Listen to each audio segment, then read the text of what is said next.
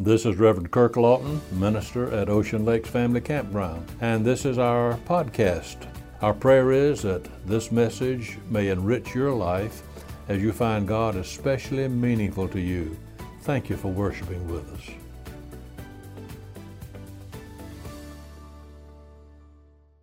We welcome you this morning to our Sunday worship service from Ocean Lakes Family Campground in Myrtle Beach, South Carolina. Since this is a podcast of the sermon only, you will not be able to hear our guest singers today or have fellowship with other worshipers who are here. However, we thank God that we can come to you by this method. The subject today is games Christians play, and the scriptural basis is Deuteronomy chapter 8, verses 1 through 5. Children today have many games that they enjoy playing. But what kind of games do Christians play or should play? During this morning's sermon, I'm going to be talking about three kinds of games that we should play as Christians if we would add depth and meaning to the kind of abundant life that Jesus came to give us. My prayer is that the message today will be a blessing to you. As summer continues, even with restrictions that we have because of COVID 19, we know that a lot of children each summer, even before this, have looked forward to going to vacation Bible school. Many different churches throughout our land uh, provide that special time when vacation Bible school uh, is conducted. I remember several years ago that one very memorable thing happened in a Bible school which that I was a part of. One of the teachers went to class that morning, and uh, in a time of singing with the boys and girls, she decided she would ask what song they would like to sing. Would it be Jesus loves the little children of the world, or maybe Jesus loves me, this I know? Well, one little boy spoke up, raised his hand with a special request to sing his favorite song. Teacher said, Honey, what, what's your song? He said, Elvira, my heart's on fire for Elvira. Well, well, since my mind has been on children this past week and vacation Bible school during all these days, which some have not been able to have, uh, I remembered a little book which I read some years ago entitled Games Christians Play. That book was actually a takeoff on the way many professing Christians live and the things we do. And when we stop to think about it, we might name several games that Christians play. In fact, I've used those three words as the title of the message for this morning. One game, which is far too often played on Sunday morning, is a game that uh, I call post doxology, pre benediction. It's quite simple game. All you have to do is to arrive for the worship service just after the doxology, and you leave just before the benediction post doxology, pre benediction. Another game some people play at any time of the week is called righteous indignation. And the way you play this game is to get fiery mad at someone or something, so angry, in fact, that you just blow up and have a lot of unkind things to say. And then after it's all over, you realize this might not have been the best thing to do after all. So you sit back and fold your hands. You say, even Jesus had righteous indignation at times, and so you think that justifies your actions. Well, there are a lot of other games I'm sure that Christians do play that should not play, but this morning let's look at some positive ways that Christians should act.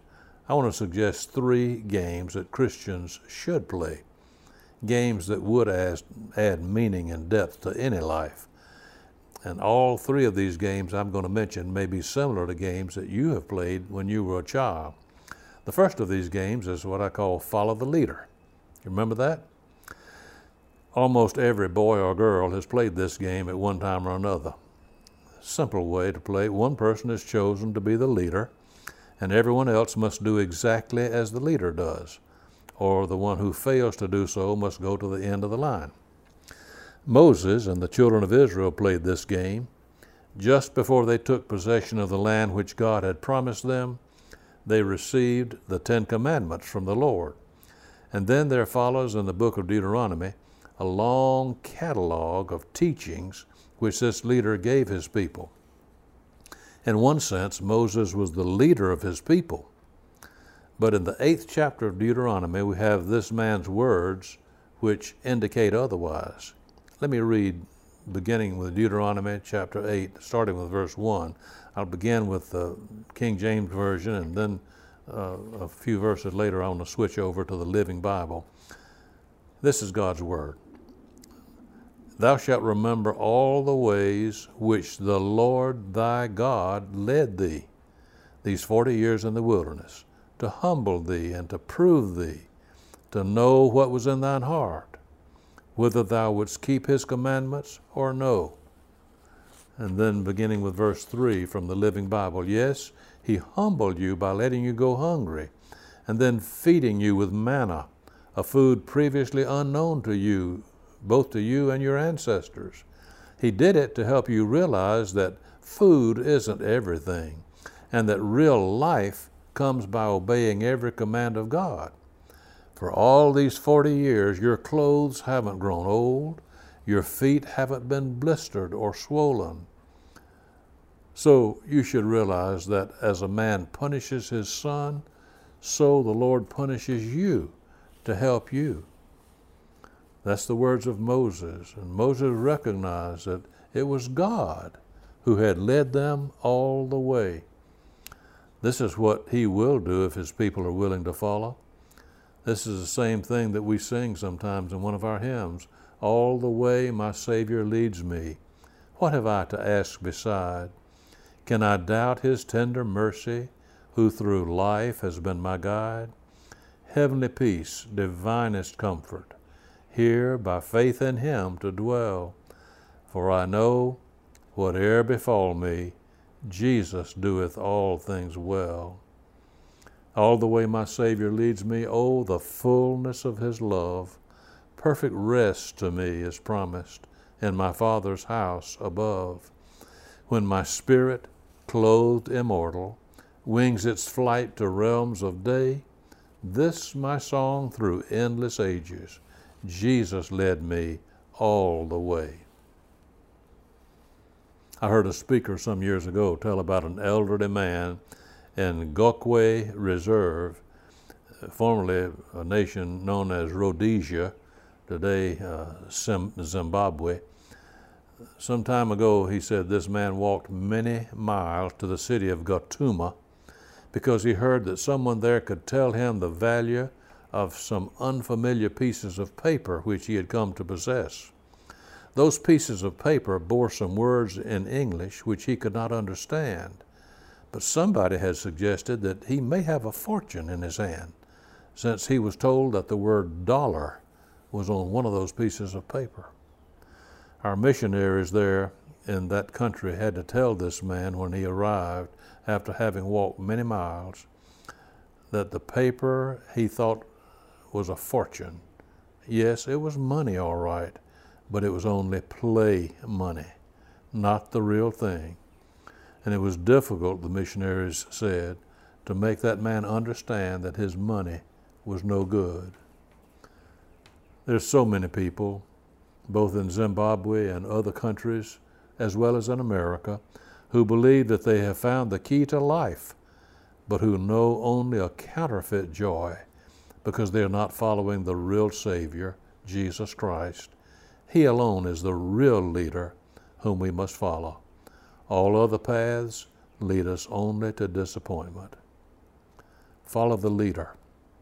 But there's another game we might play, and I remember playing this game as a boy called King on the Mountain. I used to play this game when several of us would happen to be near a pile of sand or sawdust. One boy would stand up on the top, acting like a king, thumping his chest in victory, and others of us would try to upset that king, bring him down, so that we could then take the place of the king on the mountain. You can imagine the feeling of victory and pride that one had when we could stay up on top as long as we could and be the king. Well, Christians today need to capture this spirit of joy and victory which can be theirs if only they knew it. We don't have to wait until we die and inherit our heavenly home for this joy to be ours. The message of Christ is sufficient now to change lives, to give victory, even in this life. I recall so vividly hearing one of our missionaries tell about a trip he made to the island of Ustupo, which is one of the many islands of the San Blas Islands off of Panama. He told how the rains began to fall one time and how the people of that island began to worry that their island was becoming inundated with water. They feared that the gods were angry, and unless the gods were appeased, the water might cover their island. And so, in order to soothe and please an angry God, therefore, these people decided to offer up a human sacrifice. A young man, only 24 years old, was chosen to be poisoned as a sacrifice to their God. All night long, our missionary said that he slept very little. But with the coming of dawn, as he heard the screams and terrified sobs of a heartbroken mother and grandmother, he knew then that the terrible sacrifice had been made. This missionary told also of one man who had gone to another remote area for the purpose of bringing to his people some animal that they might eat. They had eaten no solid food in quite some time, so this man and others had gone hunting. While they were gone, one of them happened to be bitten by a deadly snake, and so immediately they sent for the village witch doctor. This man could not be brought to the village, for that would displease the gods, they thought.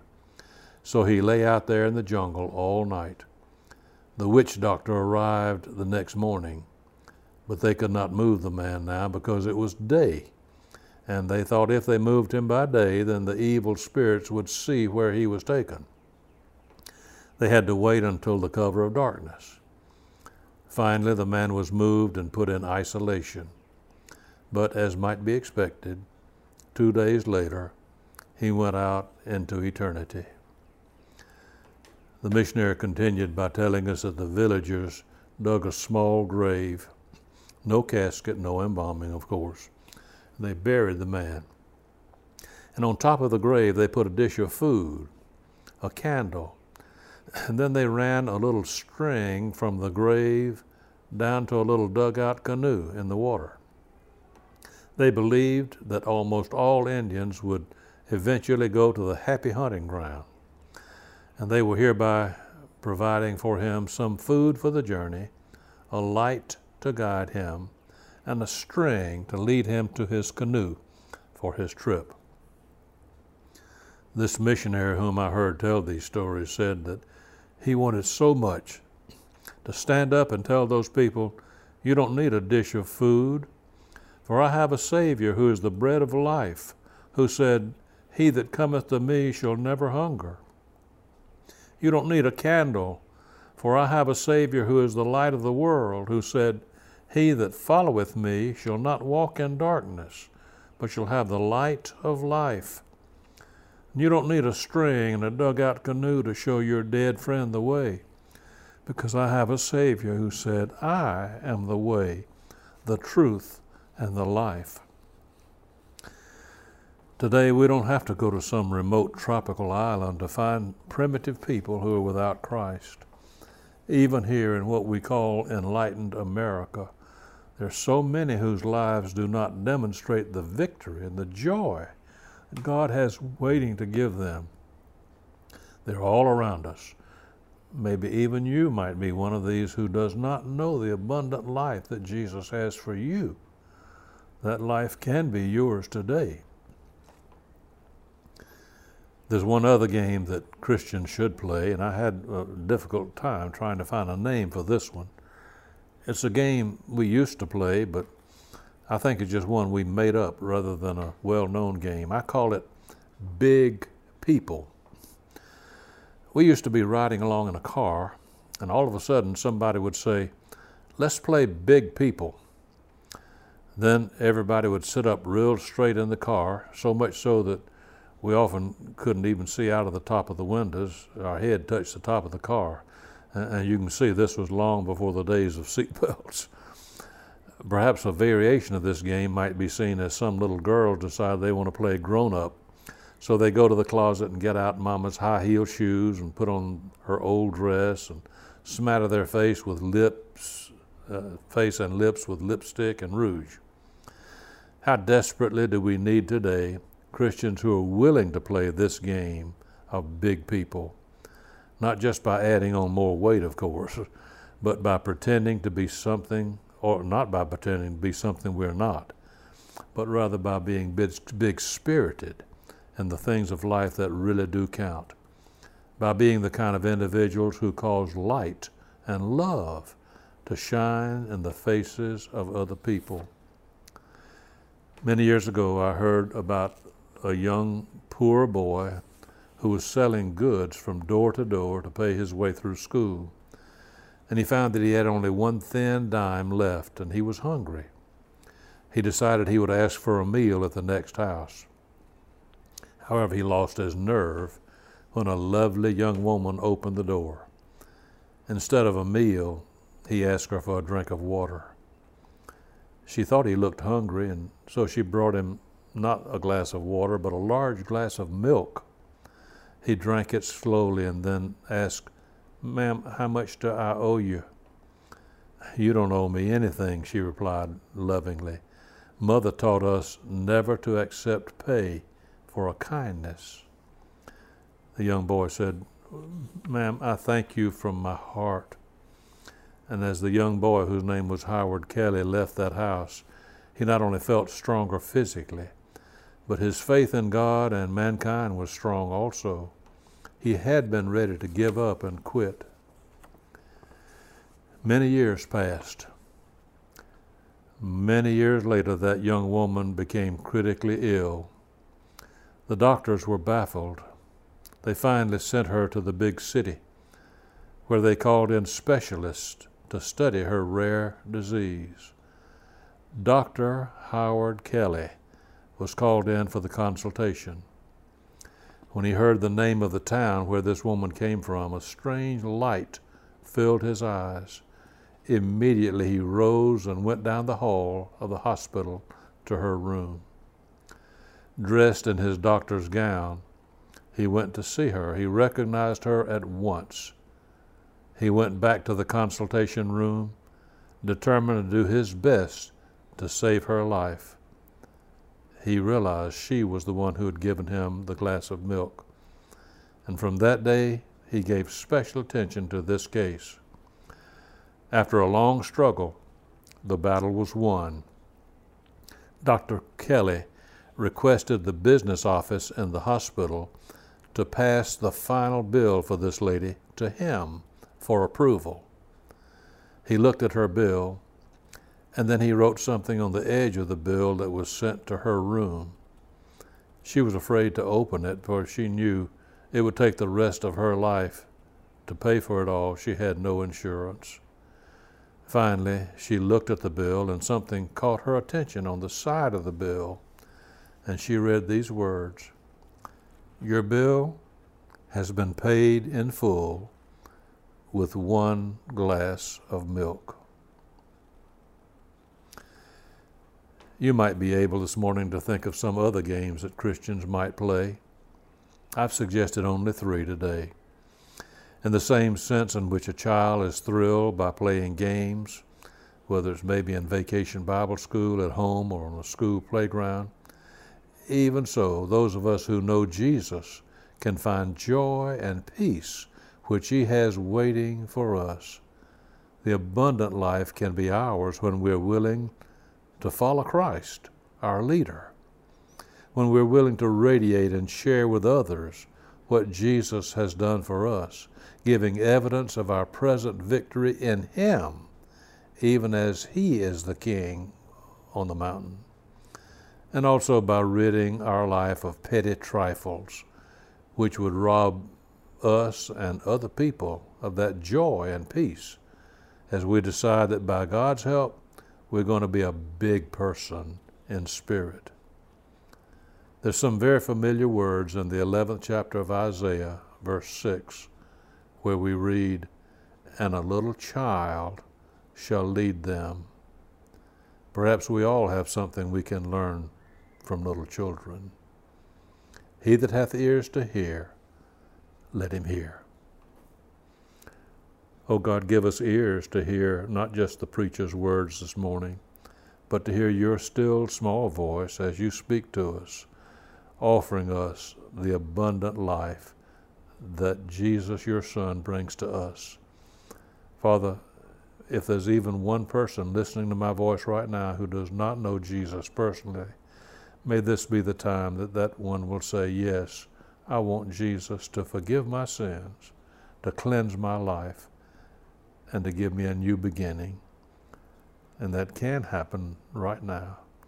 So, Father, help me to be willing to do what you call me to do right now, we pray. And all this, our prayer we offer in the wonderful name of Jesus. Amen.